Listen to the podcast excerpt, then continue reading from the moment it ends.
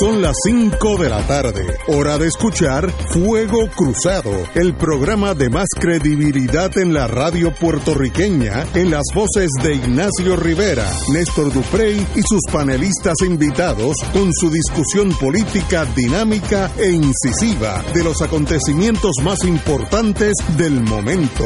Fuego Cruzado comienza ahora.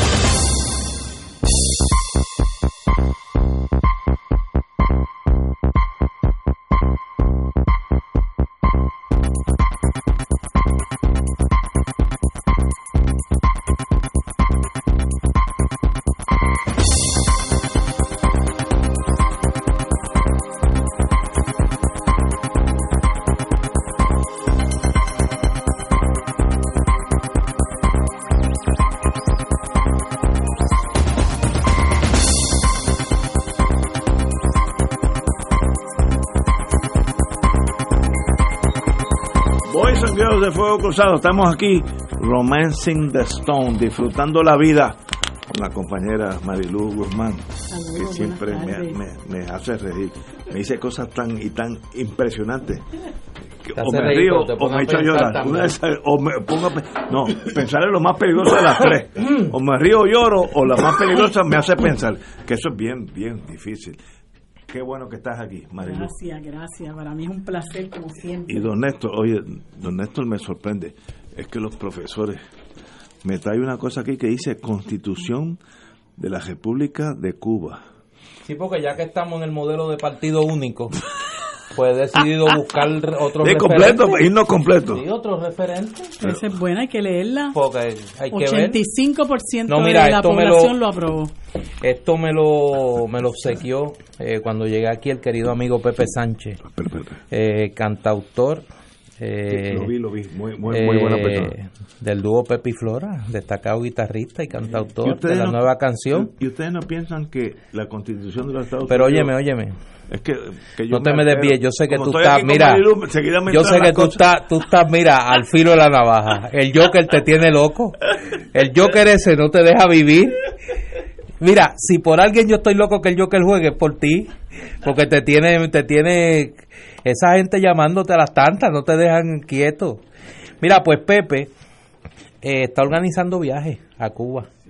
Eh, y pues se ha unido a ese grupo de, puertorriqueños que están promoviendo el turismo a la isla hermana, aún dentro de las restricciones. Cuba es nuestra querida hermana. De la administración Obama.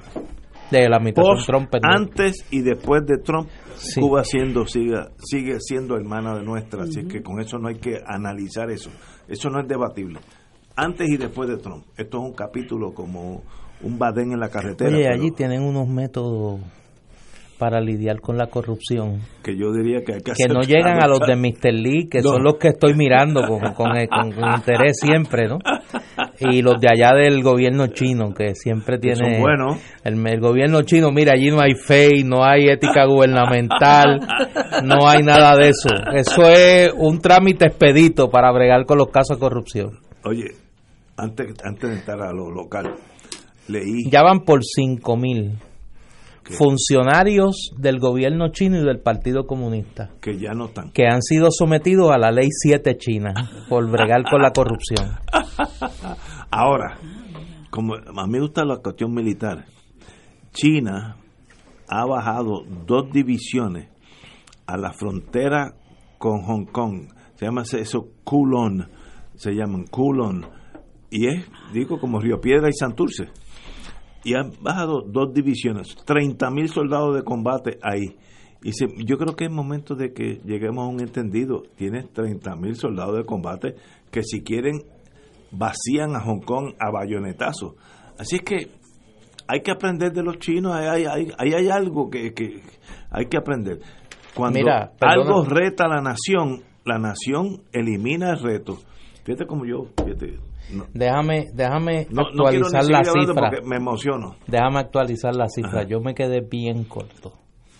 Dice aquí un. Eh, lo voy a leer como inicia este artículo. La escala de la campaña anticorrupción en China desafía cualquier descripción. Qué lindo. Por los pasados seis años, más de 1.5 millones de oficiales del gobierno chino y o del Partido Comunista han sido sancionados como parte de, mira la palabra que usa, as part of the crackdown, ah, ranking from village committees members to some of the country's most powerful bureaucrats. ¿Y, eso no se puede importar aquí? Bueno, no. No podemos todavía. Aquí los corruptos lo que falta, yo le he dicho que le den una pensión. Campeando por su respeto.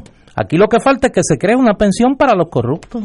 Hoy, hoy me paró un amigo que lo veo cada dos o tres años, me paró un amigo en el correo y me preguntó una cosa.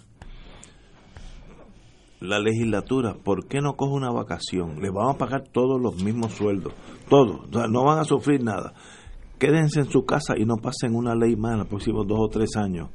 ¿Qué pasaría en Puerto Rico? Nada. Así que, de verdad, eso es tan importante tener esa maquinaria burocrática ahí, consumiendo millones de dólares a cambio de qué. Aquí ya está todo legislado. El presupuesto, mire, usamos el del año pasado y no tiene ni que estar allí. Eh, eso me lo dijo un parroquiano, que como diríamos en Italia, un parroquiano que me dijo, oye, tanto, ¿cuál es el problema con la legislatura? Elimínenla dos o tres años para que vean qué importancia tiene. No tiene ninguna en este país. Primero que promesa es la que manda. Así que, oye, pero hemos empezado como en un... No, no, el mute, un no, no, yo, mismo me sorprendo. Oye, es que todos los días, eh, y, y yo creo que ya eh, la, la primavera wandística se está acabando.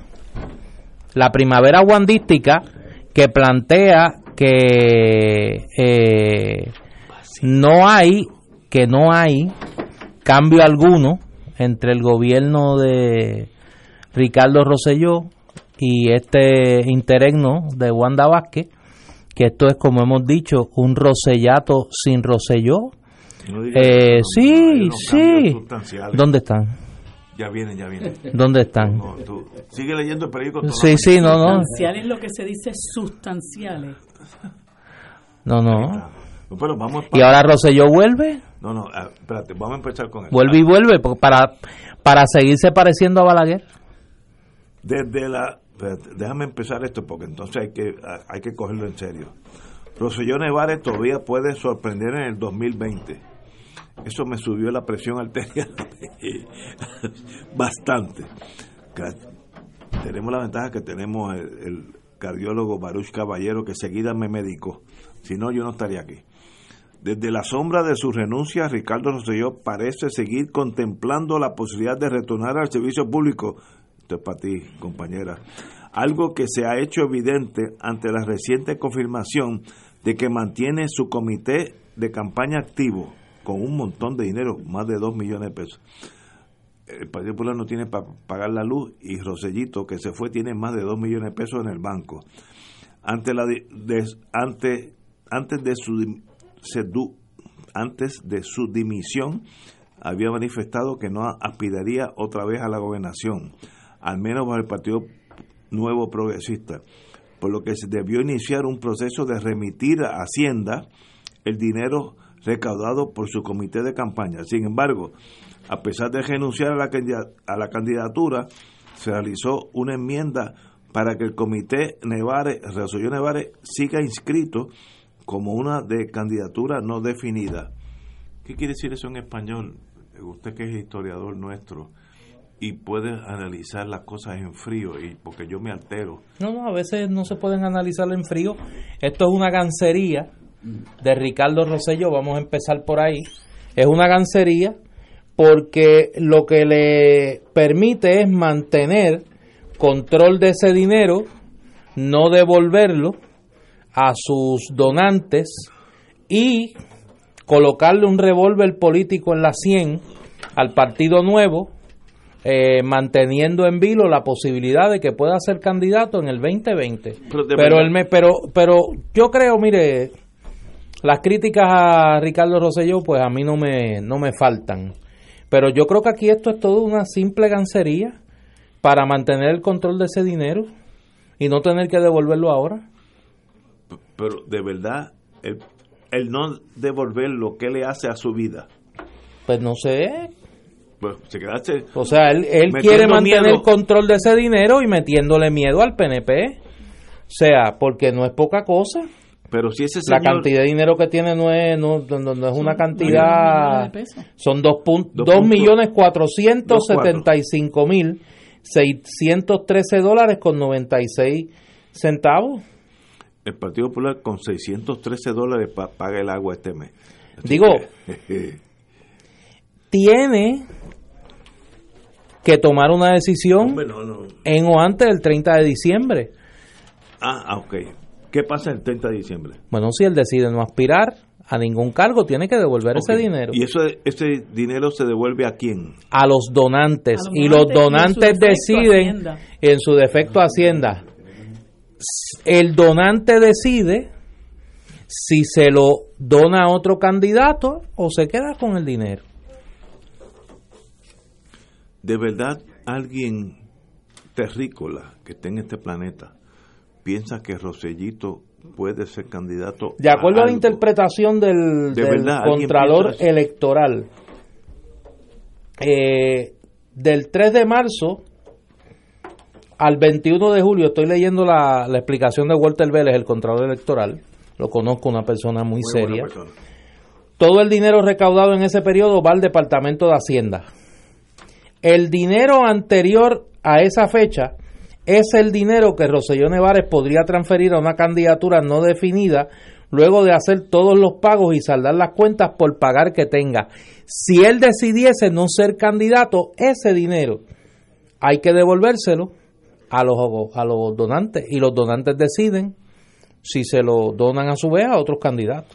Hay 2.47 millones de dólares Exacto. a nombre de Rosellito que ya es el mismo proceso que se vivió con García Padilla. García Padilla tenía recaudado un millón y un poco más eh, cuando decidió no aspirar a la reelección y se comenzó un proceso que tuvo a cargo, entiendo si mi memoria no me falla, que Jorge Colbert era el que estaba a cargo de ese proceso, de devolverle el dinero a los donantes. Y los donantes entonces decidían si mantenían ese donativo a la campaña del Partido Popular o de David Bernier o sencillamente se quedaban con su dinero. ¿de verdad alguien piensa que eso es factible, que Rosellito pueda ser candidato a algo? El PNP quiere llegar cuarto, cuarto, Partido Popular, Victoria Ciudadana, PIP y nosotros. ¿De verdad piensan llegar cuarto? Pues ¿Cómo fue el orden que tú dijiste? Todavía tú te, dicen, te incluyes ahí. Nosotros, nosotros. Yo creía que tú no ibas a votar. Estoy, no, no, si, este es el maestro, no voto. No, no, me quedo en casa. Eh, o, voto por alguna de las otras opciones. Yo espero que tú, no, no, me, de aquí a noviembre del 2020, recapacites y le prestes ese voto a Victoria Ciudadana. Pues. para que Victoria Ciudadana pueda darle a este país el gobierno honesto y que funcione que Puerto Rico merece. Yo no voy a votar. No, no, si yo no te estoy pidiendo con, por Rosellito. Pues Rosellito no cabe en Victoria Ciudadana porque es un partido para gente honesta, ah, para gente decente, es un movimiento político para aquellos que quieran adecentar la política puertorriqueña, darle al país un gobierno honesto y que funcione. Mira, me escriben aquí de que no digamos gancería porque los gansos son animales solidarios. Así que vamos a tener que buscar, vamos a tener que buscar otro término. No, pues no podemos ser tan puristas. Cacatúa, no, pero las cacatúas son buenas personas. Una listería, una listería. Una listería. Una gangstería. Fíjate, esa palabra. De gangster. De gangster. Vamos a una pausa, amigos. Fuego Cruzado está contigo en todo Puerto Rico.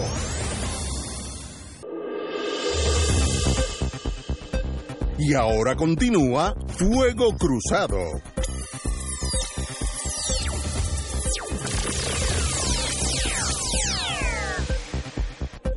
Amigos, regresamos a Fuego Cruzado. Oye, tengo, tengo una noticia que me acaba de hay mucha llegar. hay tensión en el ambiente. deja, hay que tensión. Te, deja que yo te cuente. Eh, limeña. Deja que yo te cuente limeño. Eh, el Joker está jugando. No digas eso. Sí, señor. No, yo no sé En el día de hoy, eh, agentes de la oficina del inspector general, del Departamento de Salud Federal, mucho poder, eh, visitaron el Capitolio para reunirse con el representante popular Jesús Manuel Ortiz eh, a requerir mayor información sobre las preguntas que le hizo el representante Jesús Manuel Ortiz a, la, funcionarios eh, de la compañía de el departamento de salud y de la compañía Triple S. Sobre el arreglo que llegó la Administración de Seguros de Salud con esa aseguradora. Los agentes visitaron al eh, representante Ortiz para requerirle información sobre la investigación que él había llevado a cabo y que dio pie a las preguntas que se hicieron en la Comisión de Salud de la Cámara de Representantes que preside el representante del PNP, Juan Oscar Morales. Y que Triple S no dio información. Y que Triple S, y que Triple S originalmente no dio información, pero luego dio eh, una información y se descubrió por el representante Ortiz que ellos habían radicado un documento ante la comisión de eh, el Securities and Exchange Commission eh, explicando los detalles de la transacción y la relación de negocios con Elías Sánchez Sifonte y eh, Alberto Velázquez Piñol. esa información la acabamos de corroborar con el propio legislador, a quien de paso felicito porque mañana va a juramentar como abogado en el ejercicio de la profesión legal.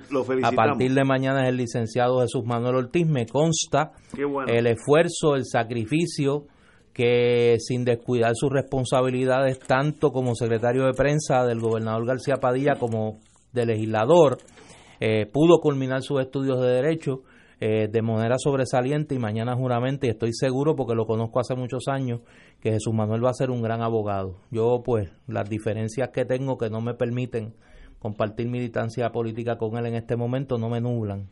Eh, para reconocer su talento y pues para, como sé que de su parte es igual, eh, valorar nuestra amistad. Así que informo eso, los federales, a través del inspector general del Departamento de Salud, estuvieron visitando la Cámara de Representantes requiriendo información sobre los hallazgos en torno a la relación de la aseguradora Triple S, el contrato de eh, la reforma de salud que se llevó esta aseguradora y los vínculos con el licenciado Elías Sánchez Sifonte y el acusado Alberto Velázquez Piñol. Obviamente, la investigación federal por ahí es que va no hay que ser un genio en el derecho criminal para saber que el gobierno federal mira esos, esos hombres y mujeres poderosos bajo el gobierno Rosellito que sencillamente ordeñaron la vaca de una forma que pocas veces se había visto en Puerto Rico. Y si los federales encuentran que hay cosas probables, pues que los acusen. Así es el sistema. Yo no sé si viene o no, pero. No, no, Yo te estoy diciendo que ya mismo. Sería. Antes que se, ¿Cuándo se acabe el verano? Septiembre 10 por ahí. Por eso, pues antes que se acabe el verano. Y por ahí que termina, allá que empieza la primavera, el otoño. Cuéntalo como que el verano se acaba cuando se acabe agosto.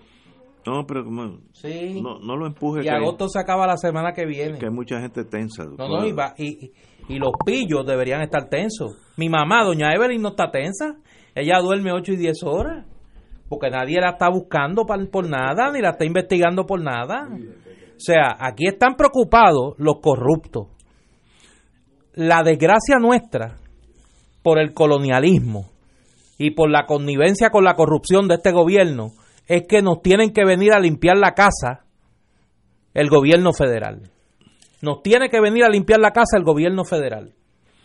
Esa es la tragedia del coloniaje y de la connivencia con la corrupción que tienen los funcionarios de este gobierno, empezando por la que hoy está sentada en la silla de gobernador de Puerto Rico. Compañera, ¿qué usted tiene que opinar sobre todos estos eventos que yo creo que, emocionalmente jamaquean a uno, pero no sé. ¿Dónde está Puerto Rico? Bueno, yo debo decirte que eh, la gente, eh, con, con relación a lo que ocurrió en el verano del 2019, la gente está muy alerta, la gente no está como nos encontrábamos hace, digamos, seis meses, un año, eh, que nos quejábamos muchos de, que parecía que había agotamiento, que parecía que había eh, falta de entusiasmo de parte de la gente, mucha desesperanza. Eh, yo creo que la gente, la gente tiene nuevos bríos, no creo. La gente tiene nuevos bríos, la gente está despierta, la gente está combativa. Eh, pero por otro lado, la gente, eh, hay unas cosas que no podemos hacer. Nosotros no podemos procesar a los corruptos, nosotros no estamos investigando los casos. Y en ese sentido estamos ansiosos. Estamos eh, esperando que eso se dé porque el país necesita justicia. Y por eso es que se dice mientras no haya justicia no habrá paz.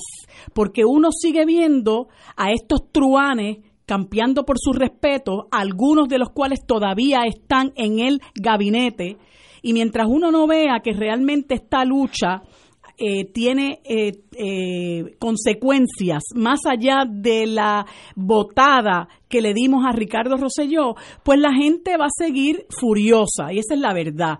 Nosotros estamos ansiosos, estamos furiosos, estamos a la espera de que, de que algo ocurra. Y claro está, yo creo que no es secreto que el país está muy desalentado en cuanto al trabajo que pudiera hacer el Departamento de Justicia nuestro.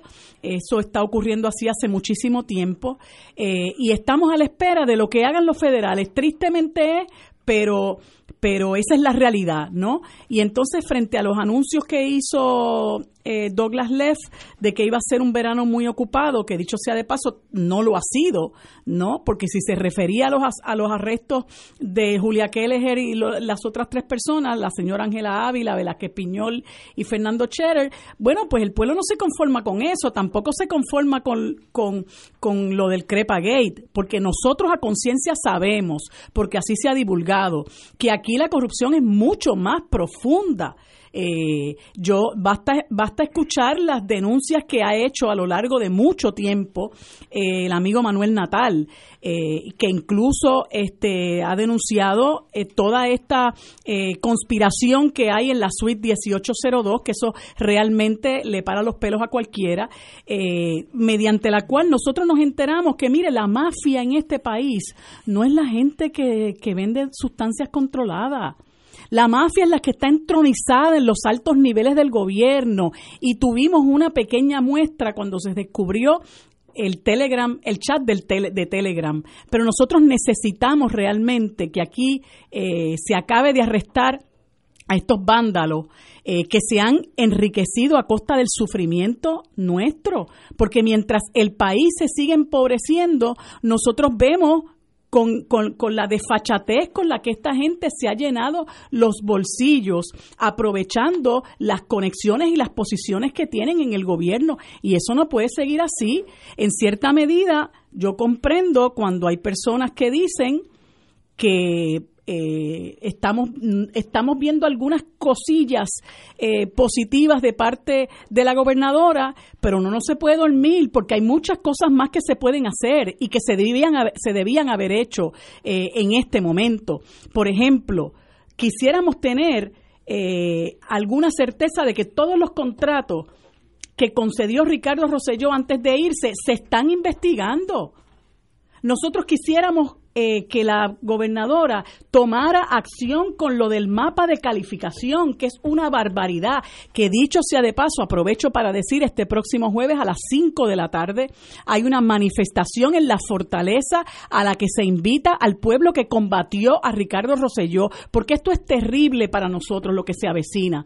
Nosotros queremos escucharla hablar sobre eso. O sea, que, que más allá de las relaciones públicas y de las reuniones que se están dando y de eh, puestos para la foto, como dicen, nosotros queremos ver acción y que realmente eh, haya justicia con relación a lo que ha ocurrido eh, a lo largo de estos dos años y medio de Ricardo Rosselló. Yo tampoco quiero ser injusta y pretender que luego de dos semanas ella va a revolucionar el país, pero eh, a mí no me dio muy buena espina estas reuniones con alcaldes del PNP y legisladores del PNP cuando usted lo que debió haber hecho es reunirse con todos ellos o si se va a reunir eh, con alcaldes del PNP y alcaldes del, del eh, y del Partido Popular, pues mire, reúnalos a unos por la mañana y a otros por la tarde, pero, pero da muy mala espina eso. Este, así que el país está alerta, el país está eh, pendiente porque Wanda Vázquez, eh, por mejores intenciones, entre comillas, que pudiera proyectar tener para el país, está en probatoria y hay muchas luchas que se están dando y conforme se vayan dando esas luchas, lo que ella haga y diga con relación a eso va a dejarle ver al país de qué lado ella está. Tenemos que ir a una pausa, son las cinco y media, vamos a una pausa y regresamos with Crossfire. Fuego Cruzado está contigo en todo Puerto Rico.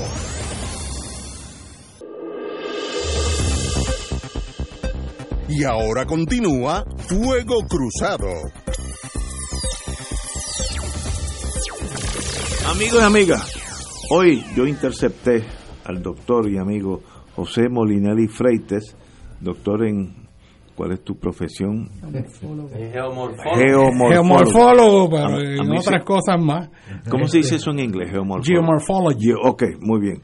Pues tenían que traducirlo al español, pero obviamente un científico de lo que está pasando en el mundo de la geomorfología y tenemos que hablar eh, sobre qué está pasando en Ocean Park.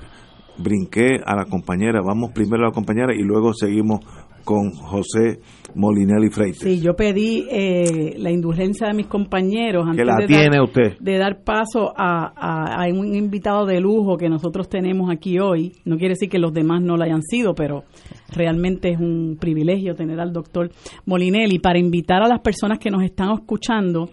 Mañana nosotros en la Casa Soberanista tenemos un conversatorio que se llama La lucha cultural y política en el contexto del verano de 2019. Creo que es una conversación más que interesante, más que oportuna, más que urgente. Y vamos a tener como invitados al querido amigo Silverio Pérez, al profesor y excelente dramaturgo Roberto Ramos Perea y al profesor José Enrique Murati. Eso es a las 7 de la noche y esperamos que todos se den cita y disfruten de este banquete que tenemos mañana. Mañana, mañana miércoles. miércoles 21 a las 7 de la noche en la Casa Soberanista, frente a la Placita Roosevelt. Ok, compañero doctor Morinelli Freites, todos los periódicos en los últimos dos días están hablando de Ocean Park y no, no están hablando, están enseñando fotos de Ocean Park donde se está yendo y si las cosas siguen como van, esto es mi, mi cinismo en la vida, eh, la, la playa va a llegar a la calle Loíza porque se va a chupar a todo Ocean Park. Este, ¿Qué está pasando? No, Colón llegó, llegó aquí en el en 1900, 1493 y no había pasado nada con Ocean Park y ahora de momento se está acabando Ocean Park. ¿Qué está pasando que usted, que es científico, nos puede aclarar? Bueno, vamos a ver cómo sintetizamos algo que no es tan fácil. Que, bueno, es sencillo, no, es sencillo, después no es algo complejo. Vamos a ver cómo hacemos eso que parece complejo, sencillo. Lo primero que hay que ver es que la playa, esa arena, cuando usted va a la playa y en cualquier lugar en Puerto Rico y en el mundo, la playa es parte de un sistema donde hay una transición entre la tierra y el océano. Esa zona es una zona dinámica, no es una zona estática. Donde está la playa hoy, no es donde va a estar de aquí a varios años. Puede avanzar la playa hacia el mar o puede receder. Así que es un sistema que está en equilibrio cambiando. La arena, cuando usted va a la playa y usted va a ir a Ocean Park y se sienta ahí en la arena que queda, esa arena que está ahí, cuando va mañana ya se ha movido. Se mueve en función de la dirección del viento y la dirección del oleaje. La cantidad de arena que hay en la playa es como si fuera una cuenta de banco. Hay unas entradas y hay una salida. ¿De dónde es que le entra arena a la playa? Pues hay sectores amplios en Puerto Rico que la principal fuente de arena son los ríos ríos como el río Grande de Loíza, que cubre un área de más de 207 millas cuadradas en la presa de Trujillo y más si lo cuenta abajo, trae arena desde San Lorenzo, juncos, las piedras. Esa arena en particular es una arena bien cuarzosa y sigue toda esa trayectoria cuando no había represa, sigue toda esa trayectoria hasta llegar a las playas de Loíza. Una vez desemboca en, la, en el delta del río Loíza, la corriente litoral lo va redistribuyendo y moviéndose lateralmente de este a oeste. O sea, la playa es como si fuera un río de arena. Las playas también tienen dunas y en la parte norte de Puerto Rico, que es donde estaban las principales dunas, estaban ahí por la energía del viento que saca de la cara de la playa la duna y la acumula. Muchas de esas dunas se eliminaron. ¿Por qué? La, se eliminaron, eh, por ejemplo, en Isabel habían dunas de más de 50, 60 pies de altura y se eliminaron para la industria de la construcción. El, hombre las movió. Es causa antropogénica. Nosotros no estamos alterando ese sistema que tiene unos equilibrios. No solo eso, viene arena de los arrecifes. Y hay, en cada lugar tiene su dinámica particular y hay que entenderla. ¿Qué hemos hecho nosotros? Pues a partir de eh, mediados del siglo pasado viene el boom de construcción. Hay que decir que en ese momento no se sabía o se tenía la conciencia que se tiene ahora pero ya a partir del 60 y el 70 se sabía. Y bajo la presión de intereses que querían construir donde fuera, la Junta de Planes no se atrevió a decirle que no. Y terminamos en un proceso donde en la Junta de Planes se vio la playa como un sistema estático, que donde está la orilla hoy es donde va a estar mañana.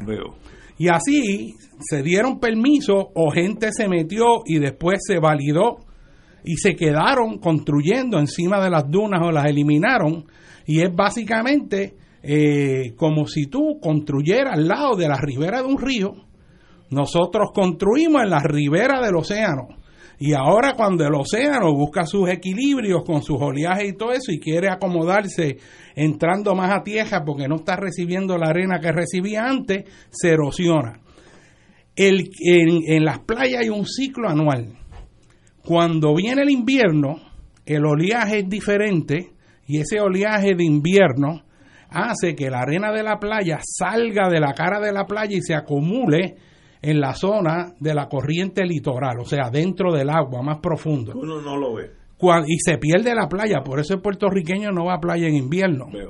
La gente no se mete porque el mar está muy, muy fuerte, la playa se encoge, literalmente se achica. Cuando viene el verano, cambia el tipo de oleaje y retorna esa playa y entonces se hace más ancho.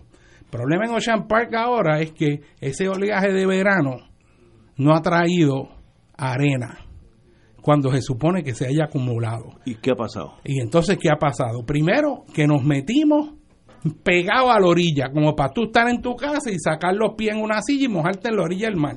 Y después que haces eso, pregunta, ¿y por qué yo me estoy erosionando? Pues bueno, es como alguien que hace su casa en el, en el margen del río, en el llano, y el agua se desborda y después tú dices, ¿y por qué yo me inundé? O sea, la gente no entiende que el sistema de la playa no es meramente donde está la cara de la playa, es la duna y es la parte de atrás, igual que todo ese sistema que hay entre el arrecife y la orilla es parte de ese sistema y eso es dinámico y está cambiando. El problema fundamental de trasfondo, sin entrar en todas las variables que pueden afectar eso, es que el nivel del mar está subiendo. El cambio climático y el calentamiento en la atmósfera ha transferido calor al océano. El océano está más caliente y como está más caliente se expande, el agua se expande y el océano no cabe donde estaba, así que se expande y se derrama para la orilla. Por cada pulgada que sube, el nivel promedio del mar, en promedio como una regla, se utiliza el número de 100. Si sube un metro, tú puedes tirar 100 metros para atrás.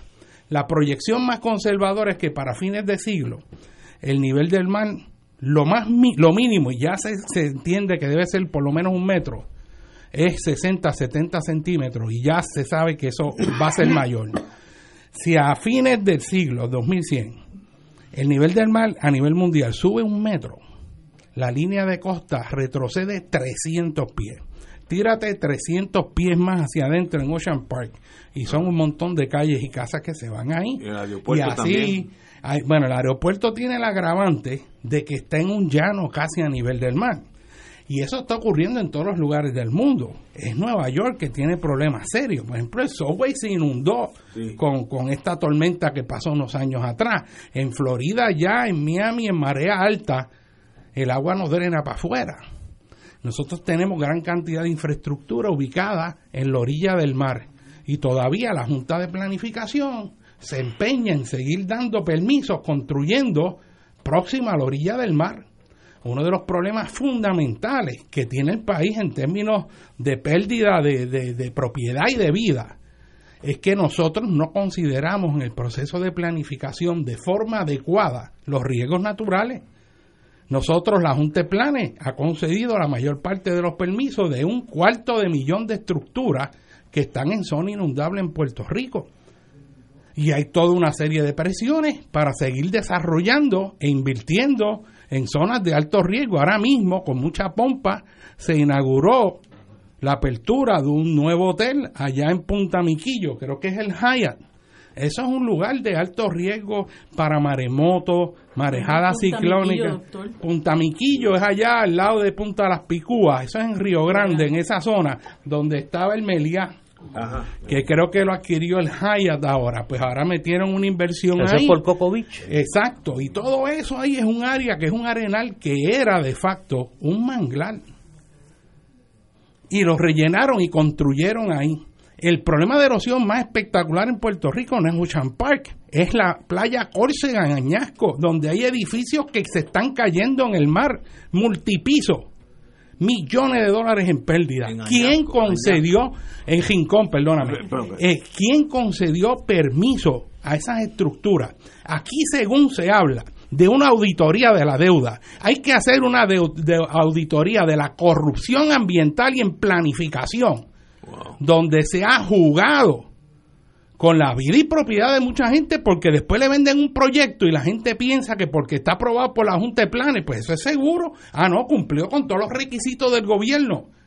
¿Y qué pasa cuando esos requisitos son aprobados y no se cumplen pero dan el permiso? Esa es corrupción. Vamos a una pausa y regresamos con el doctor Molina que me ha metido miedo. En Oye, pero no es miedo a reconocer la realidad. No, pero Exacto, el miedo es necesario para yo saber que estoy haciendo algo malo, así que qué bueno que me asusté. Vamos a una pausa. Fuego Cruzado está contigo en todo Puerto Rico.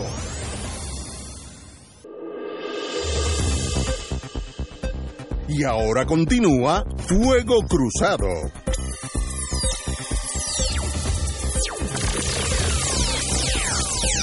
Amigos y amigas, tenemos el privilegio de tener al, doctor Molinelli Freites, geomorfólogo, que nos está explicando todo lo que nos está pasando en nuestras costas, que sencillamente para nosotros los que no conocemos de esa ciencia, pues todo es nuevo y sorprendente. Compañero, don Néstor Dupré. Como el doctor Molinelli tiene la virtud de explicar temas complejos en lenguaje sencillo, yo quiero con calma pues este es un tema que me parece que hay que dedicarle tiempo.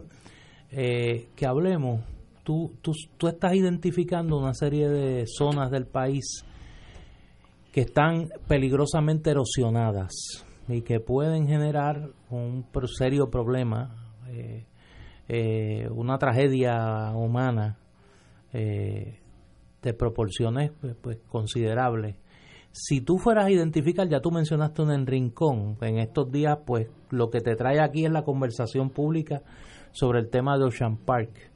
Pero ¿qué sectores tú entiendes que están más vulnerables a esa posibilidad? Oh, toda la costa de Puerto Rico. Mira, si empieza, si toda la costa de Puerto Rico, la costa norte tiene más exposición porque está expuesta al oleaje del Atlántico las condiciones del mar, cuando está al norte de Puerto Rico, pues, decir, tiene cuatro costas principales, ¿verdad? La costa sur, el, el, oleaje y el viento ahí es mucho menor que en la costa norte, o sea, el, oleaje y el viento es mucho mayor eh, por el Atlántico. Y lo que hace que las olas sean mayores, la energía del viento, cuando el viento sopla, la ola se forma por la fricción que ejerce el viento sobre el agua Y cuando tú tienes, por ejemplo, sistemas ciclónicos en el noreste de Estados Unidos, lo que allá en Nueva Inglaterra llaman los Northeastern, que se mete un sistema allí al este de Massachusetts y se queda estacionario y empieza a tirar viento, viento, y ese viento dura por días en una misma dirección o sea, que tiene un fetch grande, o sea, un área para soplar amplia. Y sopla por miles de kilómetros cuadrados por, por mucho tiempo. Se forma un tren de ola que viene desde Massachusetts y llega aquí en noviembre, que es la llamada marejada de los muertos que es cuando en los meses de noviembre, que es cuando estos sistemas se sitúan ahí, empiezan, tú puedes estar el día calmado aquí, precioso, y de momento tú tienes olas de 20 y 25 pies reventando. Y tú ves, por ejemplo, en la playa de Vega Baja que eso revienta y se mete a casi 100 pies de altura en algunos lugares, o sea, la fuerza del oleaje contra la roca. Y entonces eso mete unos eventos de erosión muy fuertes a lo largo de todo el norte de la costa del Caribe. En República Dominicana la erosión es igual severa, en Haití, o sea, toda esa parte norte. ¿verdad? Eso son, eh, y en ese periodo de invierno se inicia todo ese tipo de oleaje erosivo en ese momento. ¿verdad? Este, así que, eh, eh, yendo al punto, ¿verdad? De, de qué otras áreas hay, pues mira, si tú coges la de Cabra, tú ves que toda la porción de la ensenada de Boca Vieja en Isla Cabra, sobre todo el área que está frente a la Autoridad de Energía Eléctrica, todo eso es un revestimiento rocoso completo hasta Isla de Cabra por la erosión que hay ahí. En segundo término, hay erosión en todo el área donde están los desagües de Levittown. Estamos hablando desde el área de Palo Seco. De Palo Seco a Punta Salina. De hecho, el tómbolo que es como nosotros le llamamos a un brazo de arena que conecta un islote con la tierra firme. Ese, esa área que hay allí en la playa de Punta Salina, eso está revestido de rocas para controlar la erosión. Si sigues por ahí... El hombre las puso. Sí, todo eso está, ya se perdió la playa. Entonces son áreas sin playa, que Puerto Rico entonces lo que tiene de costa son montones de rocas que han tirado para aguantar la erosión para que absorba la energía. Toda esa carretera 165 de Toa Baja hasta Dorado, más de la mitad, no hay playa porque han tenido que meter un revestimiento rocoso para evitar que erosione la PR 165, que es una carretera estatal importante. Y si sigues por ahí, la playa de Vega Baja completa, hubo que expropiar toda la. Allí que estaba la famosa casa de Doña Fela. Toda esa línea de casas que hay allí en el recodo occidental de la desembocadura del río Cibuco, que hay otro tómbolo que conecta, que ese sitio es precioso que le llaman en una zona el Mar Muerto. Toda esa zona de la playa de Vega Baja tuvo que expropiarse y hacer una cajetera más adentro y meter un revestimiento rocoso. Y si sigues por ahí en mayor o menor grado, tú tienes erosión por todas las costas en Puerto Rico. A eso, a eso entonces hay que añadirle, y me imagino que, que Ignacio y yo vamos en la misma línea, la permisividad del gobierno absolutamente en otorgar permisos de construcción en esa zona. Si tú fueses a identificar el momento en que se comenzaron a liberalizar aquí los permisos de construcción en ese tipo de zonas, en la zona marítima. ¿Cuándo empezó el problema? En mayor o menor grado siempre han estado liberalizados. Cuando un constructor quiere meter un proyecto pegado a la orilla del mar, el gobierno dice yo tengo que crear empleo, ellos están poniendo los chavos. Que este, por lo menos aquel famoso debate de doña Inés y Muñoz sobre por qué Puerto Rico no tenía un malecón como República Dominicana y como La Habana. Exacto. Pero en aquel tiempo se entendía porque había un desespero por la pobreza para mover la cosa. Veo, sí. O sea, eh, era urgente. O sea, tú no podías, alguien que quería y te ponía quizá una hasta y decía, no, yo quiero, yo desarrollo ahí, pero la playa es mía hasta allá. Sí, que es el caso del Caribe y Eso o, nada. Cuando Entonces, tú, no tienes. Caribe Hilton, tú me corriges, tú obviamente. No, pero ese fue el caso, ese fue el caso. Cuando tú ves la construcción del Caribe Hilton, playa privada. Hoy no sería posible con la conciencia ambiental que existe. Absolutamente. Una construcción como la del Hotel Caribe, que era del gobierno y luego se le, se le, alquila a la empresa Hilton. Pero el que sigamos en ese canal hoy, en el siglo XXI, con todo lo que sabemos, es una irresponsabilidad. Yo te voy a decir, mira si es irresponsable, que habiendo información de las zonas vulnerables a maremoto, si está expuesto a maremoto en la costa o no, no es criterio para aprobarte un permiso.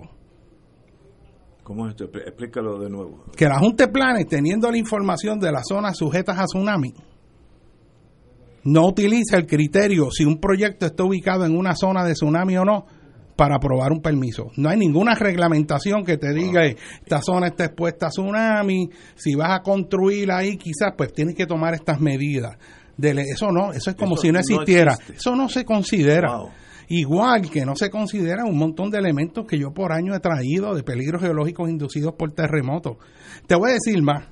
En este mismo proyecto que quieren cambiar el plan de uso de terreno, que tiene espacio para mejorar, yo no estoy diciendo que el plan de uso de terreno es perfecto, yo tuve discusiones grandes porque hay espacio para mejorar, sobre todo en el área de riesgos naturales, pero es un avance contra lo que iba, contra lo que había. Y ahora de momento, de un golpe, lo que hacen es crear unas categorías generales que incluyen toda una variedad de usos que afinaban la optimización del uso de la tierra para que hubiera más compatibilidad de uso de unas áreas con otras. O sea, no es lo mismo comercial, este, industrial intermedio con industrial pesado, son cosas diferentes. Ahora es industrial, todo lo que sea y tú lo pones. Igual que hay categorías de residencial, que antes era residencial 0, 1, 2, 3, y cada una tenía unos criterios de densidad, número de casas, ahora no, ahora es residencial. Entonces, eso lo que crea es más fricción existencial. Pone una incompatibilidad de uso. Te mete en un lugar que empieza a generar un montón de ruido y te crea un infierno en tu casa. ¿Usted sabe cuántos puertorriqueños no pueden dormir por el problema de ruido, por uso y actividades que hay en el entorno que no son compatibles con un área residencial. Y eso son fricciones que se observan todos los días. Así que, estando Puerto Rico en el siglo XXI, acabando de salir del desastre de María que todavía sigue viviendo, pero con la posibilidad de recibir un pote económico extraordinario, esta es la oportunidad del país. Si hay una visión del país que queremos, de empezar a reconstruir ese Puerto Rico del siglo XXI resiliente a los cambios del clima. ¿Y cómo vamos a hacer eso? Eso te lo puede decir el gobierno y te lo dicen, pero cuando vas a la fase operacional eso no ocurre. Mira, ahora mismo yo he planteado, tú sabes, la zona de Isla Grande, eso es un área de alto potencial de amplificación de onda sísmica. En caso de terremoto, Isla Grande es un relleno completo. Eso sí. Igual que el área donde estaba el complejo de seguridad, que yo di aquella batalla en, el, en el 97, que aquello fue una guerra extraordinaria. Y gracias a Dios, allí querían meter todo lo que es la infraestructura crítica de policía, cuartel general de policía, cuartel, este cuerpo de bomberos de Puerto Rico, manejo de emergencias y 911, todo en el lugar más vulnerable a terremotos. Increíble. Eso pasó en Haití. En Haití, uno de los problemas grandes con el terremoto es que colapsaron todas las oficinas de las Naciones Unidas y del gobierno de Haití y todo lo que estaba que se supone organizar la logística de ayuda a un terremoto, murieron aplastados en zonas de alto riesgo.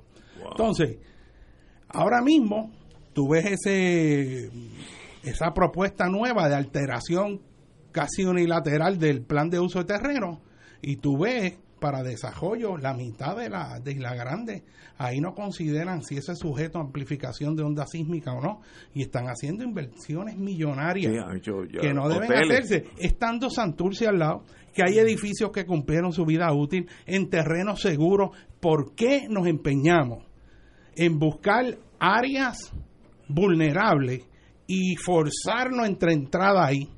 Eso viene de una visión ética que es la visión de dominio es la visión de que yo quiero construir ahí, así que vamos a encauzar el río en otra dirección, vamos a hacer dique porque yo quiero ubicarme ahí.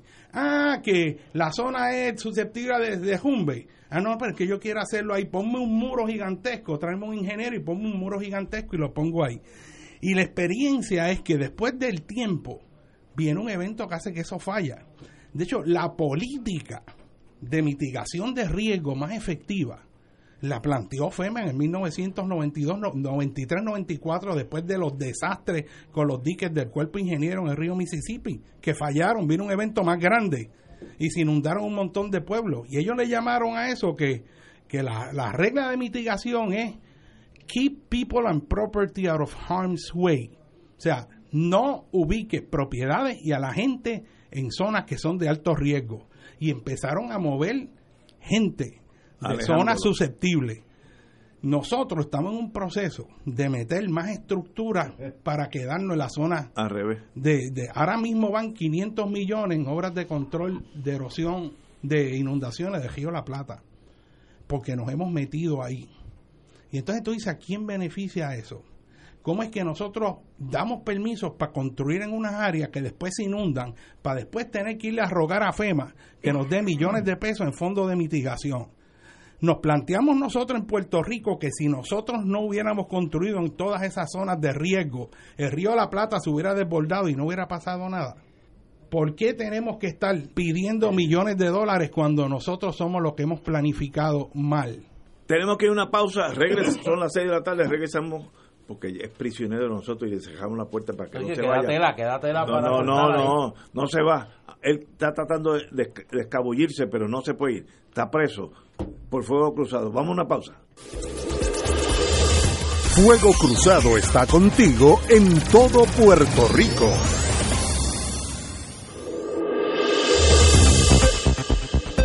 Y ahora continúa Fuego Cruzado.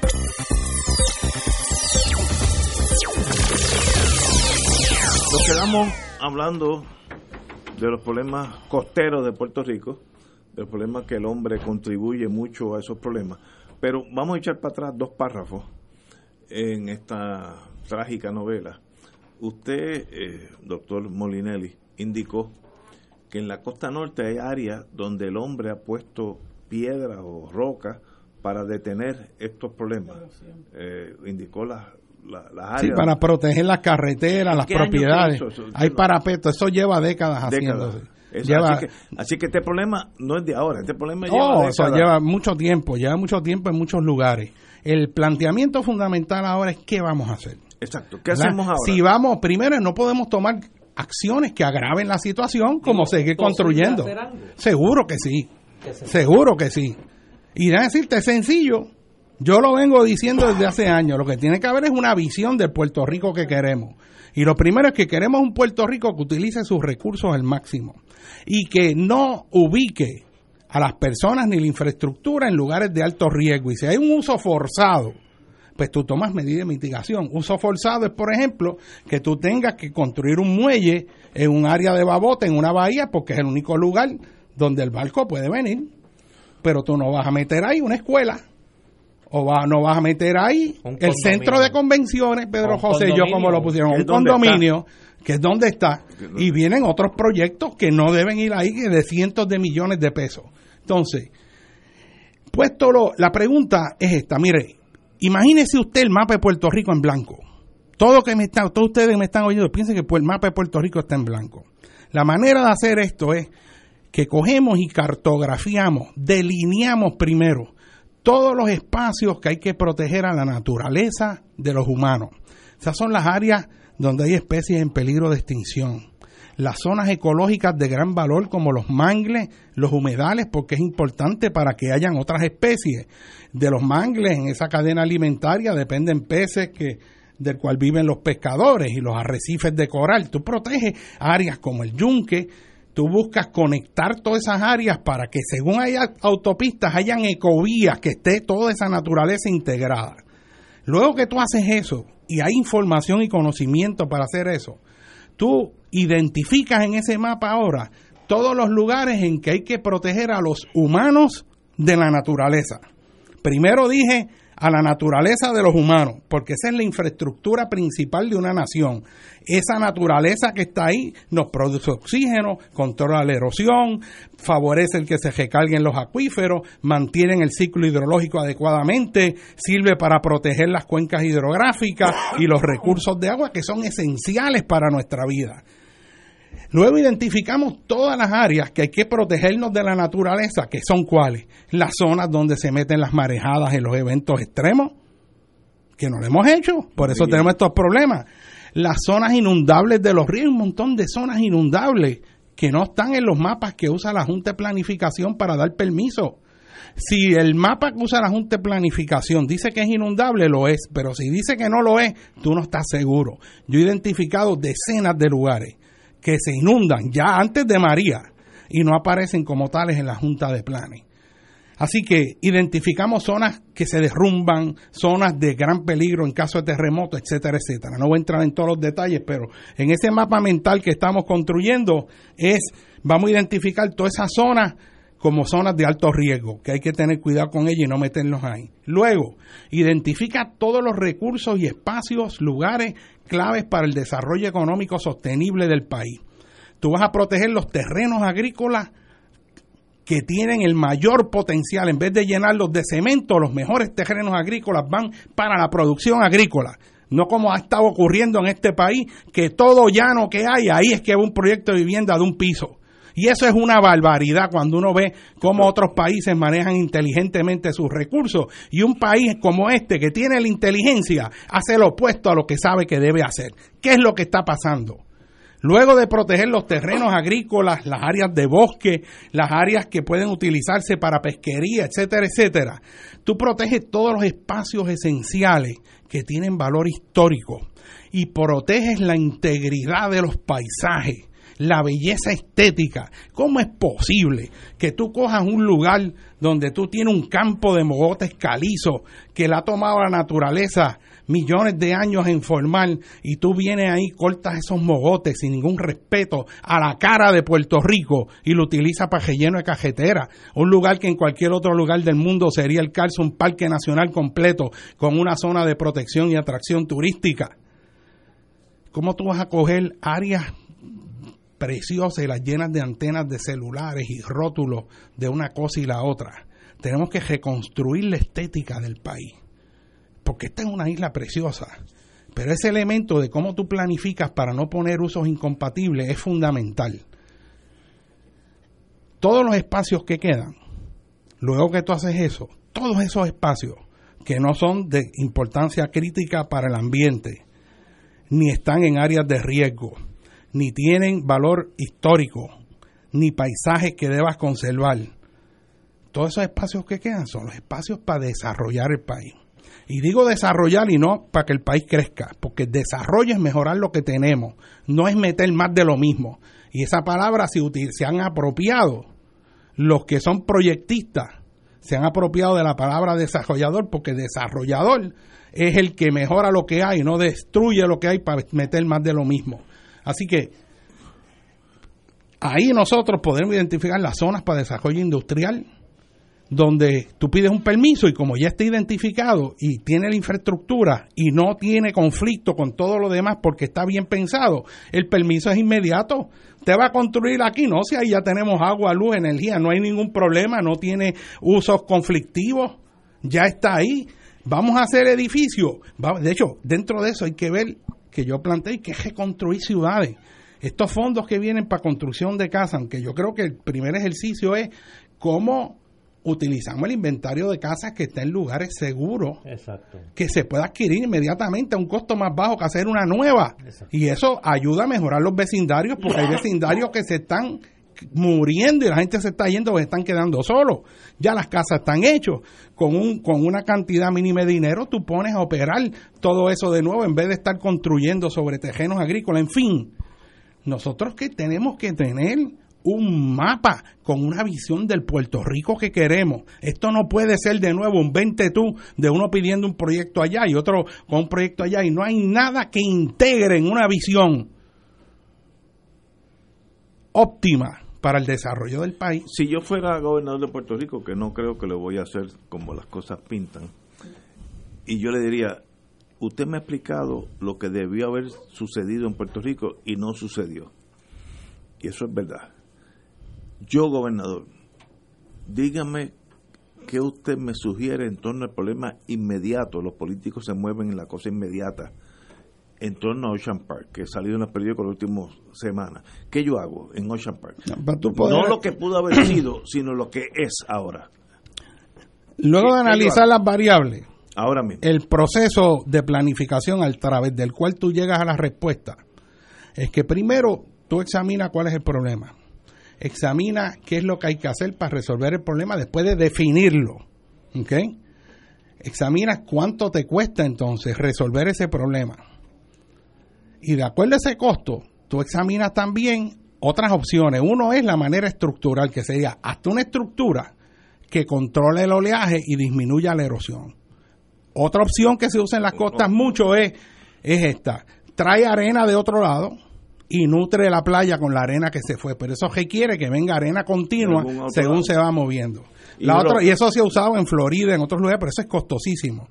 Lo otro es, que puede ser más barato, es que ya esas propiedades han decaído en propiedad, en valor, así que tú lo que haces es que expropia toda esa línea de casas que está ahí, que está con parapetos hechos desde hace tiempo, y tú expropias toda esa línea o dos líneas hacia atrás y deja que la naturaleza se reacomode en su nuevo equilibrio en una playa y entonces tú tienes una playa ancha. De hecho, uno de los problemas con el nosotros construir pegado a la orilla es que no le damos espacio a la naturaleza en ese ciclo de ir y venir a reajustarse. Si nosotros hubiéramos tirado una línea, digamos, de 200 pies para atrás, y eso había que dejarlo como arena, y de ahí hacia atrás es que construimos, tú puedes perder 10, 15, 20 pies de playa y no hay ningún problema, y está la playa y tienes todo ese potencial turístico.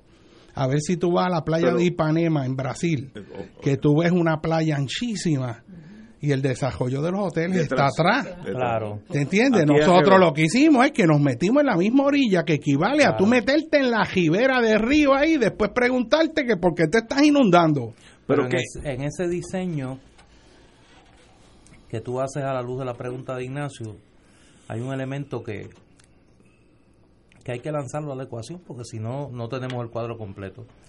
¿Quién le dice a algunas de esas familias que están allí en Ocean Park que tienen el poder para oponerse y revertir cualquier decisión que atente contra ellos poder decir yo tengo mi casa aquí en la orilla de la playa y aquí me quedo y aquí me quedo ellos no pueden hacer eso ¿Cómo que no? ellos no pueden hacer eso bueno, políticamente sí pueden Bueno, aquí estamos nosotros. Nosotros ah, tomamos eso personal. Y aquí hay un punto importante. Si nosotros vamos a cambiar este país, nosotros no podemos asumir que nosotros meramente somos espectadores y ver que allí hacen esto. Ah, pasó esto porque este tiene los intereses. Pasó este porque estos son poderosos. Tenemos que dar el paso de tomarlo personal y no permitirlo crear la presión, pero tomarlo a nivel de, pero ¿cómo va a pasar esto? Este, mira, para que un proyecto de mitigación sea costo efectivo, tiene que haber una relación de costo-beneficio. Meter un arrecife artificial afuera por toda esa línea de Isla Verde completo y tendrías que llevarlo hasta el condado. Esos son cientos de millones de dólares. Que no hay dinero. ¿Para beneficiar a quién? Y esa es la prioridad cuando hay 30 mil personas sin techo. Decenas de miles de casas en columnas largas de longitudes igual que casa un terremoto van va a ser catastrófico el efecto. ¿Cómo nosotros establecemos las prioridades? Y lo que es más, ¿cuándo se le da, o sea, cuál es el criterio para establecer las prioridades de mitigación? Cuando tú tienes un país que hay tanta pobreza, que hay tanto lugar que está bien vulnerable, ¿Cuánto dinero tú vas a invertir para proteger propiedades de gente que son multimillonarias? ¿Es esa la prioridad en Puerto Rico? Y esto, este dilema va a venir cada vez más porque en la medida que siga subiendo el nivel del mar y nosotros tengamos que tomar medidas con recursos limitados, tú tienes que establecer prioridades. Y es cuando, cuando hay recursos limitados, ¿dónde va la prioridad?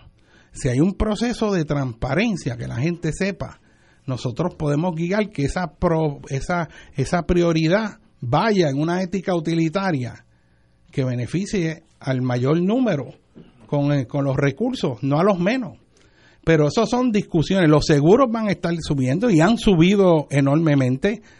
Eh, el costo de los seguros en esas estructuras tiene que ser ahora mismo algo brutal si lo consiguen. ¿Se entiende? este, pero pero ese problema está ocurriendo en toda la isla de Puerto Rico. Tenemos que ir a una pausa y continuamos con el doctor Molinelli Freites. Vamos a una pausa. Fuego Cruzado está contigo en todo Puerto Rico.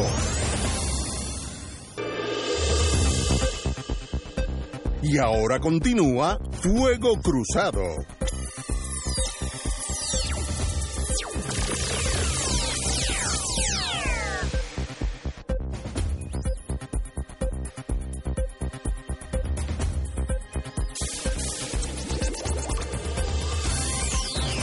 Amigos y amigas, si yo, como dije antes de la pausa, yo fuera gobernador y tengo al doctor que si yo fuera gobernador lo tendría a mi lado en la fortaleza, digo, ¿qué hacemos ahora? Yo que tengo un problema, yo, gobernador de Puerto Rico, tengo un problema inmediato de Ocean Park, que por lo que veo, en 10 años, esas, algunas de esas casas se van a caer al mar. ¿De cuánto tiempo estamos ¿Qué se puede hacer? ¿Qué se puede hacer si algo? Eso, lo que se está observando es que está ocurriendo más rápido que lo que se creía. O sea, cosas que se proyectaban que pueden estar ocurriendo para el 2040, 2050, ya están ocurriendo. Y ahí yo voy a introducir un elemento que es, me parece a mí coetáneo a, la conversación más inmediata sobre nosotros en Puerto Rico, que es el tema del cambio climático. Esto es una de estas frases que todo el mundo la menciona y todo el mundo la menciona, pero cuando tú vas, cuando tú tratas de que las personas te definan, eh, de qué se habla y cuál es el efecto inmediato de eso que llamamos el cambio climático, mucha gente se pierde.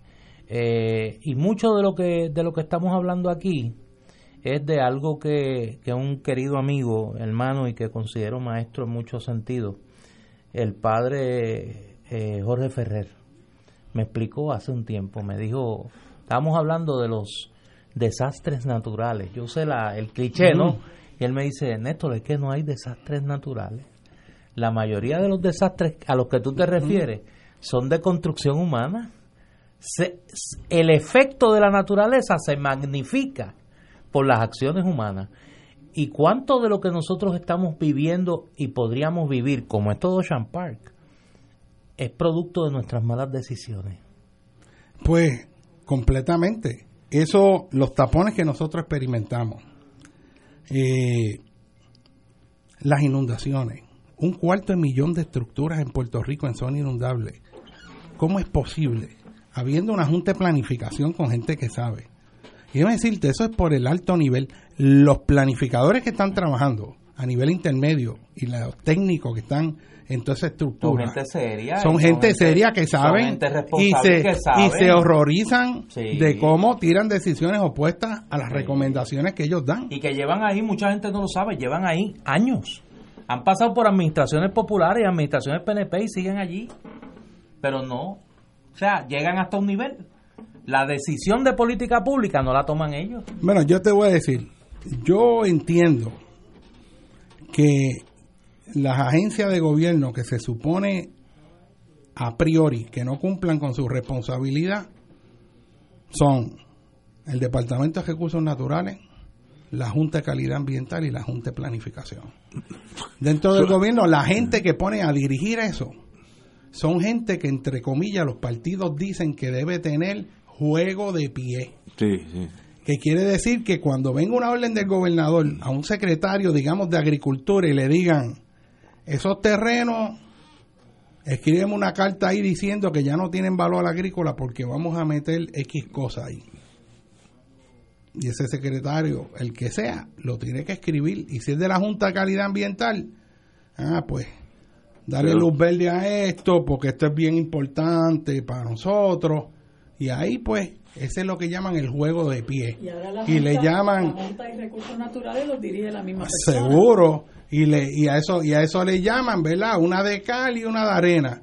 Y eso, ese incumplimiento con el, el deber de efectuar responsablemente el servicio al país, si tú estás dirigiendo eso y lo incumples, te votan. Si tú le dices a los gobernadores corruptos que eso está mal, que tú estás en desacuerdo, que va contra la política, está, fuera. Ah, pues ya tú no eres de confianza. ¿Eh? Porque hombre de confianza antes era, como yo he dicho anteriormente, que un gobernador buscaba la mejor gente y decía, ¿quién es el que más sabe de salud? ¿Quién es el que más sabe de esto? Pues tú los traías, la mejor gente, las mejores cabezas. Explícame esto, ¿qué tú me recomiendas que haga? Y el gobernador oía. y confiaba. Obviamente tiene que pasar por su propia lógica. Y esa era la gente de confianza. Ahora, aquí la ecuación se ahora la gente de confianza, yo tengo algo ahí, alguien ahí que cuando yo le diga, él ejecuta. Hace lo que yo diga. Nosotros, nosotros tuvimos, yo te diría que hasta la administración, fíjate, con todas las críticas que yo le puedo hacer, hasta la administración de Luis Ferré y un poco la de Rafael Hernández Colón, la primera, los gobernadores todavía tenían la suficiente confianza en sí mismos para rodearse de gente talentosa y capacitada. Pero es que ahora los gobernadores no buscan colaboradores, buscan ayudantes. lo define, lo define el puesto. Yo quiero que tú me ayudes, pero las decisiones las tomo yo. Y ahí sí me cuestiona. Porque si me cuestionas, te va. Y esa ha sido la, la lógica de la selección de los funcionarios públicos que ha creado en lo que tenemos hoy, eh, más el agravante, que yo creo que en algún momento nosotros lo cerramos y es de lo que tú estás hablando aquí. Nosotros en un momento dado de nuestro desarrollo como pueblo, nosotros tuvimos un gobierno que le cerró la puerta al interés económico en la gestión gubernamental. Yo, por, por una investigación que estoy haciendo de otro tema, me encuentro con un periódico de 1945 que anuncia cómo la Junta de Planificación ha aprobado un plan a seis años para el desarrollo de Puerto Rico en aquel momento. Y tú no ves la sombra de los intereses económicos dirigiendo el proceso de diseño del desarrollo económico del país, con todos los errores que se cometieron. Ese proceso se revirtió y hoy tenemos nuevamente al poder económico en la mesa decidiendo eso que llamamos neoliberalismo, que es el nombre en, la ciencia política contemporánea, es el del poder económico decidiendo por la vida y hacienda de la gente, sin importarle el costo humano, sin importarle el costo ambiental, sin importarle nada que no sea el beneficio económico. Tenemos que ir a una pausa y regresamos con el doctor Molineri Freites. Fuego Cruzado está contigo en todo Puerto Rico.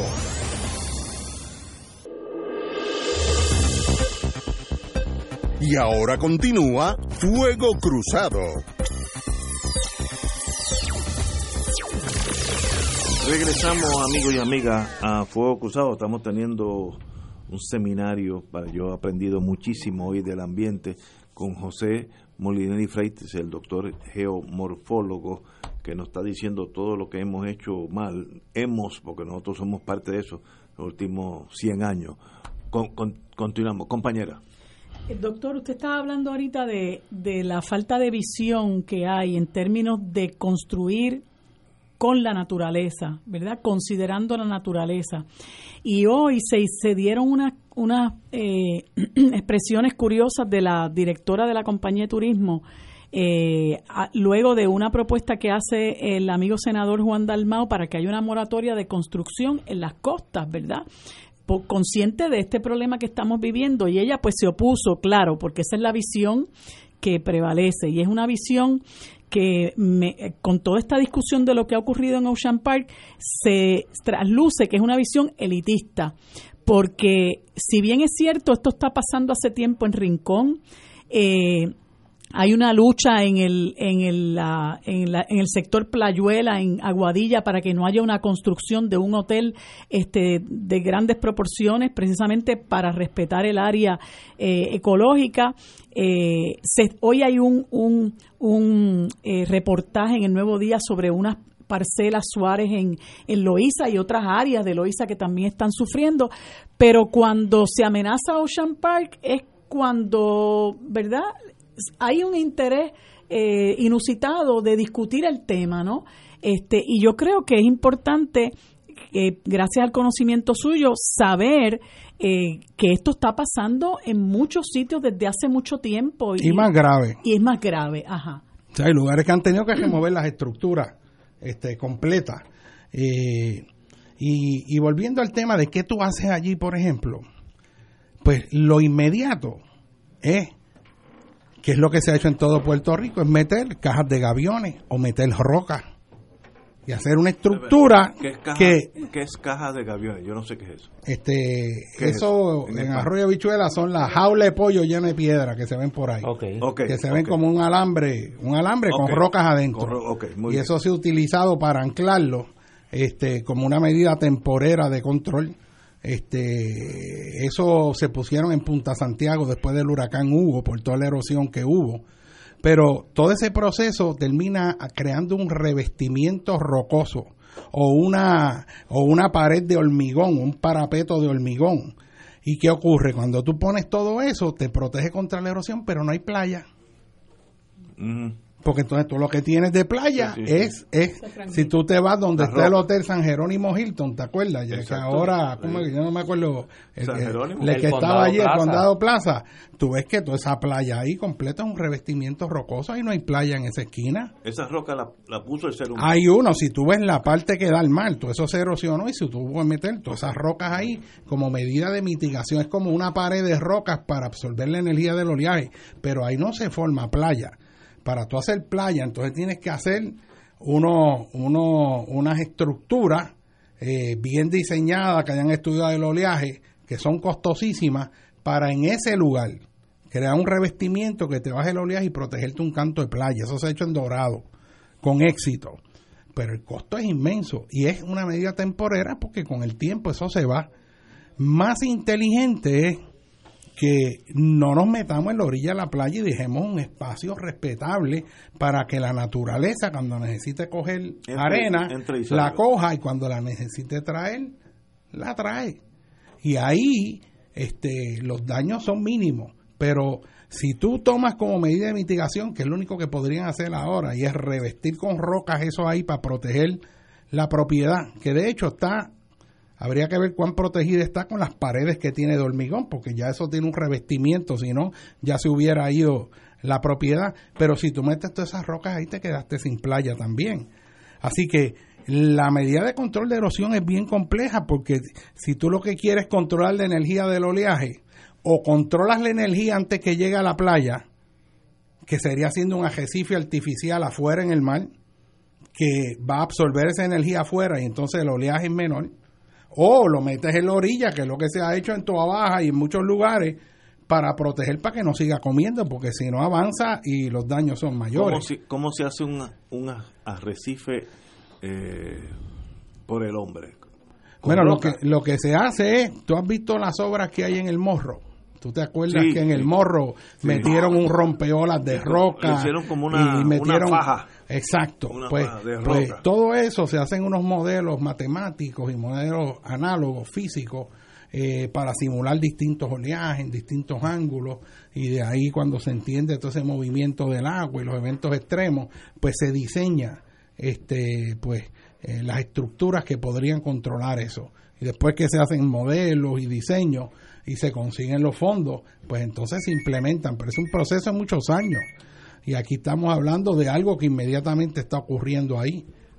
Yo estuve, cuando yo estaba en la Guardia Costanera, yo estuve casi un año que el cuerpo de ingenieros, con la ayuda de la Guardia Costanera, estuvieron poniendo rocas alrededor del morro. Le hicieron como una faja, como unos 20 pies y profundo, pero eso tomó un año y eso costó, digo, por el cuerpo de ingenieros, yo no sé cuánto costaría, pero costaría mucho dinero. Y el, y el tiempo para diseñar eso y hacer los estudios y hacer los modelos y buscar la aprobación de fondos del Congreso, eso, imagínate que la obra de construcción de, de, para canalizar el río La Plata empezaron a fines de los 70. Los estudios. Y el futuro que le espera a Ocean Park es más y más erosión. Toda la costa en Puerto Rico, que sea arenosa, que esté llana, no la costa rocosa, porque la costa rocosa aguanta. Cada lugar tiene sus particularidades. O sea, los segmentos de playa es como la gente, cada uno tiene su propio rostro. Y según tú miras el rostro de una persona y tú ves el historial de su vida en la cara, por la por la misma configuración de su rostro. Según tú puedes ver personas tristes, alegres y tú ves esa marca, pues así mismo la cara de la playa se ajusta a los niveles de energía que trae el mar.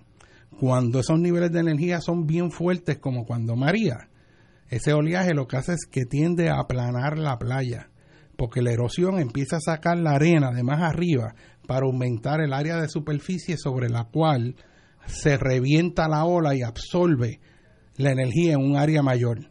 Luego que pasa el evento, pues esa arena que sacó al aplanar la playa, no sé si ustedes se acuerdan, este Marisa Barreto, que es excelente, este hizo un survey eh, de las playas después del huracán y sistemáticamente ya observó de nuevo este fenómeno de aplanamiento de las playas, que es que el ancho aumenta porque se mete más adentro y se ajusta a un nivel de equilibrio más bajo.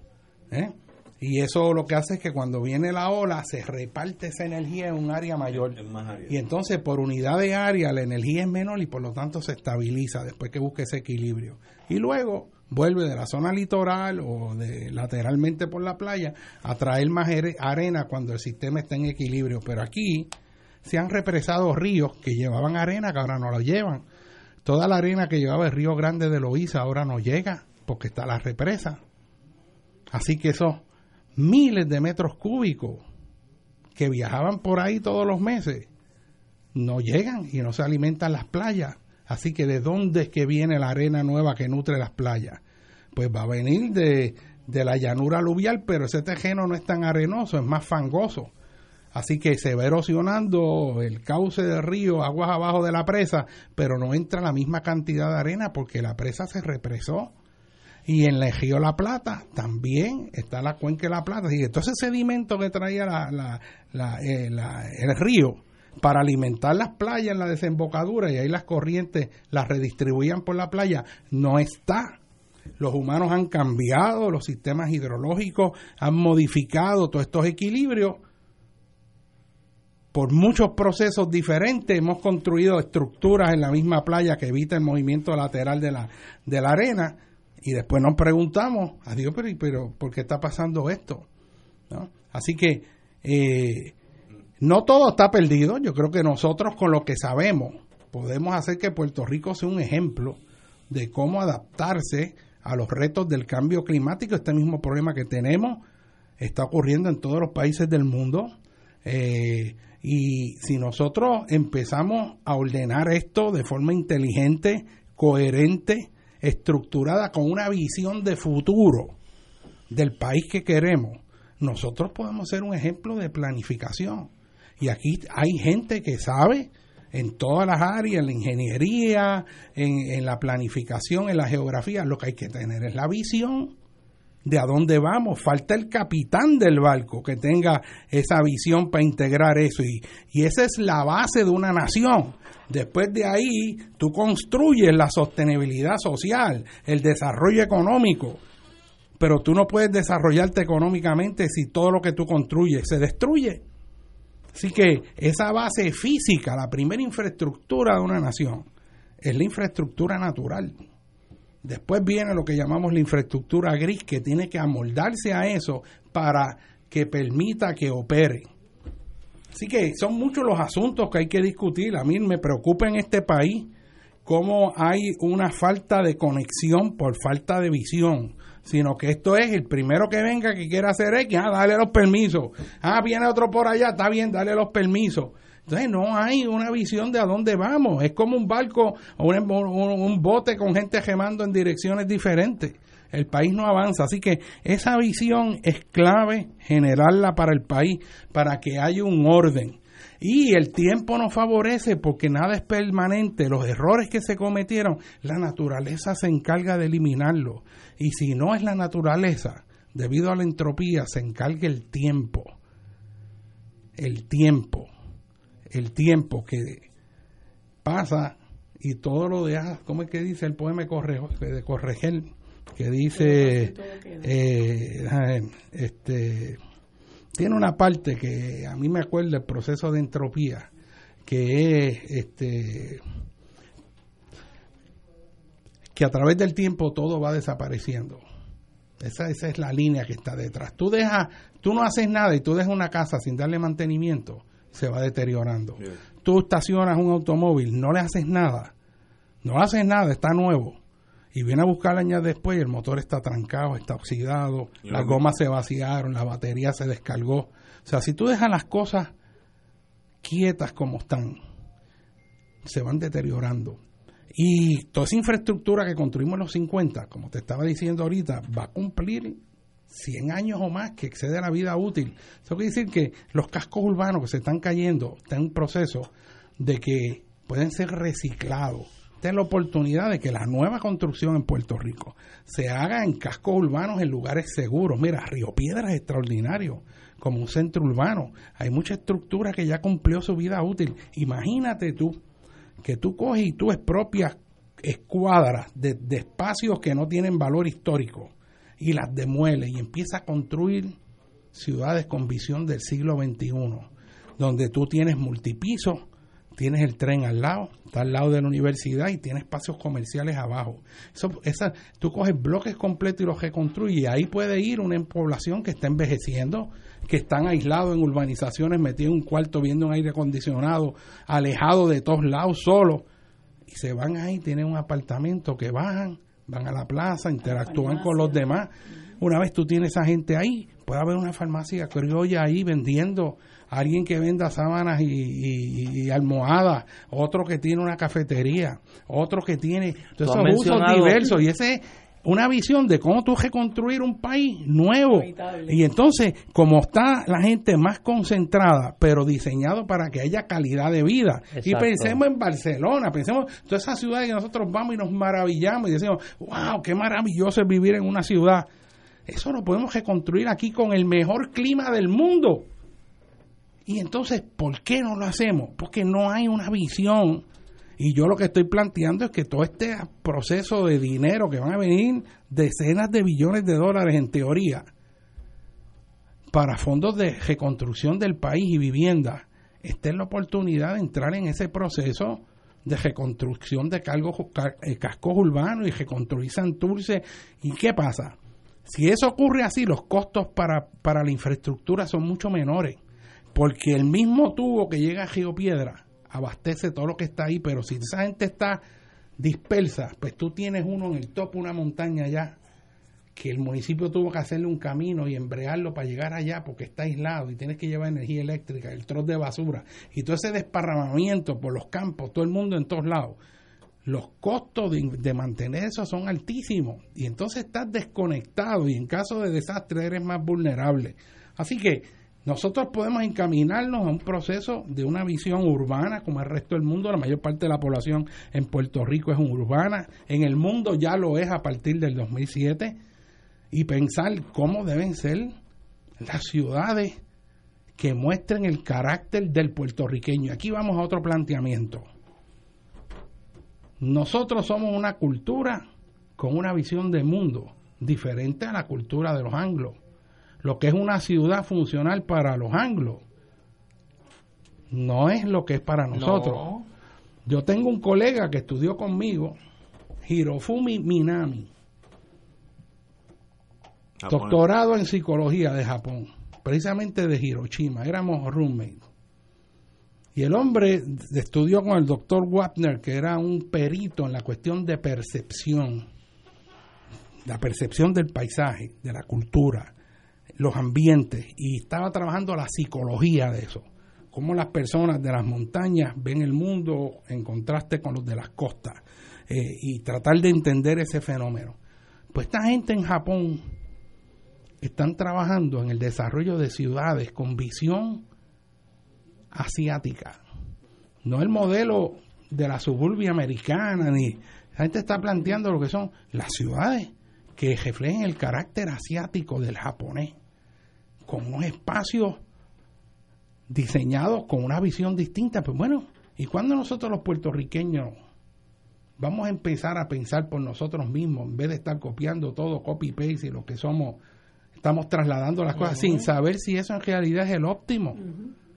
Cuando nosotros los puertorriqueños, en vez de estar pensando, como se ha hecho por demasiadas décadas, qué es lo, qué es lo que los americanos van a hacer por nosotros, ¿Cuándo es que nos vamos a plantear qué vamos a hacer nosotros por nosotros mismos? Citando a Galil Gibran, de donde lo tomó John Kennedy en su famoso discurso. O sea, nosotros tenemos que plantearnos cómo nosotros vamos a reconstruir este país y potenciar su desarrollo económico con una visión, con conocimiento, que mejore la calidad de vida, que reduzca la fricción existencial. Mira, si las ciudades cuando están bien diseñadas, que promueven la interacción humana, es una maravilla. El viejo San Juan, cuando nos tomamos allí un café en una mesa y te encuentras con todo el mundo allí, estás compartiendo y después te vas a trabajar.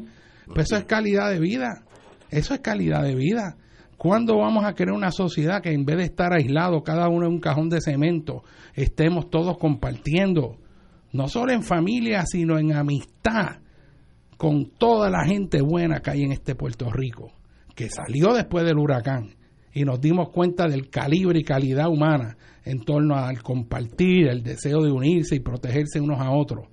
Vamos a potenciar lo mejor de nosotros. Sabemos cómo hacerlo. Yo he planteado siempre que eso debe partir desde la propia tierra, de abajo para arriba. Por eso yo estudié geomorfología.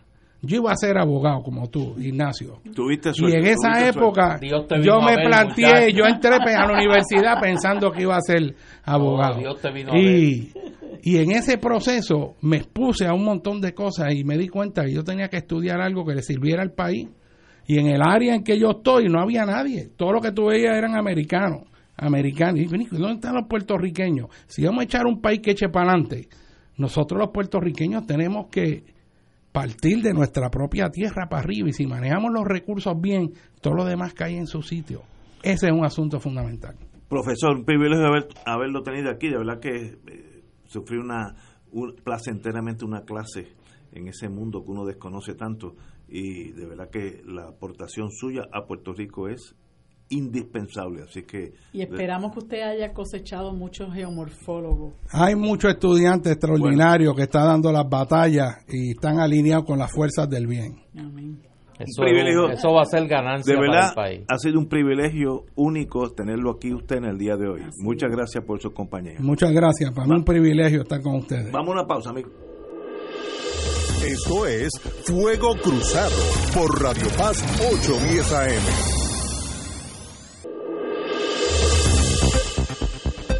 Y ahora continúa Fuego Cruzado.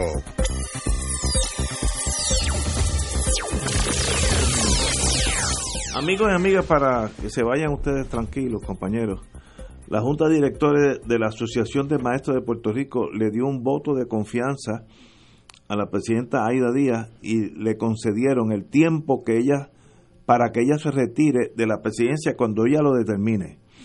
Cito, que se retire dignamente como siempre ha sido su trabajo, dijo la representante de la local de Río Piedra, Sibaris Morales, junto a un grupo de los miembros de la Junta a la salida de la reunión celebrada hoy en Atorrey. Ella no va a renunciar, ella se va a retirar cuando ella lo entienda pertinente. La, la representante de la local de Ponce, María Cristina Martínez, también apoyó a Díaz para que tenga un espacio para planificar su retiro que sería en diciembre. Nosotros somos la, asociación, de maestros. Dijeron en coro el grupo al asegurar que ella se va a retirar dignamente cuando así lo desee. Compañeros, bueno, pues shame on you, doña, doña Aida, porque ayer yo la escuché en un programa explicando las razones por las cuales ella habría de renunciar a pesar de que entiende que no hay un conflicto de intereses y habló de su familia y de la necesidad que ella tenía en este momento de proteger a su familia y que ella habría de renunciar independientemente de lo que le dijera la Junta de Directores. yo creo que eh, no hay que tener más de dos dedos de frente para saber y entender que ella entró en un conflicto de intereses eh, eh, severo. muy serio, Y, y, el que ella se quede no es para retirarse dignamente porque no haberse retirado con no haberse no haber renunciado como prometió ya la dignidad la perdió. Puerto Rico necesita ejemplos y me parece que lo que ha hecho la Asociación de Maestros hoy es tan alejado de lo que debe ser la función de un maestro. Un maestro tiene que predicar no solo con la teoría, tiene que enseñar con el ejemplo. Se alejan tanto. Ya no digo yo de la honestidad, ya no digo yo de la más absoluta transparencia, de lo que es la misión esencial de un maestro en una sociedad. El sacerdocio del maestro es enseñar, y es enseñar con el ejemplo. Y lo que hoy ha hecho la Asociación de Maestros, y lo que hace Doña Aida Díaz, y lo que hace la familia de Doña Aida Díaz, está totalmente alejado de lo que es la función de un maestro y de lo que necesita el país. Hay que darle al país ejemplos en qué creer. Y no se puede seguir actuando de una manera tan desapegada a los más esenciales valores de honestidad, bajo cualquier pretexto como lo que pretenden hacer los directivos de la Asociación de Maestros hoy. Es bochornoso. Es bochornoso y se aleja de lo que tiene que ser la función esencial de un maestro en una sociedad, enseñar con el ejemplo. Estábamos hablando con el distinguido profesor y amigo José Molinelli Freites de un nuevo Puerto Rico, pero cuando uno tropieza con estas realidades de la Asociación de Maestros, que son los maestros, uno se da cuenta que el trabajo de él es bien duro, cuesta arriba, porque no hay el ambiente sociológico o intelectual para hacer un nuevo Puerto Rico. Estamos en la era del tumbe, del acuerdo, del acomodo, y cuando se, las cosas se salen de su cauce, pues vamos a darle un tiempo para que las cosas en diciembre, que todo el mundo está cantando y, disfrutando, que se vaya. Si es, si un bochorno para Puerto Rico y es parte de la crisis que todos los puertorriqueños enfrentamos. Así que ella, ella, su hija y su esposo seguirán guisando. Señores, tenemos que irnos. Así que hasta mañana al profesor Molinari Freites. Qué bueno que estuvo aquí. Me enseñó mucho en el día de hoy. Un placer para mí. Un placer para mí. Un placer. Señores, hasta mañana, amigos.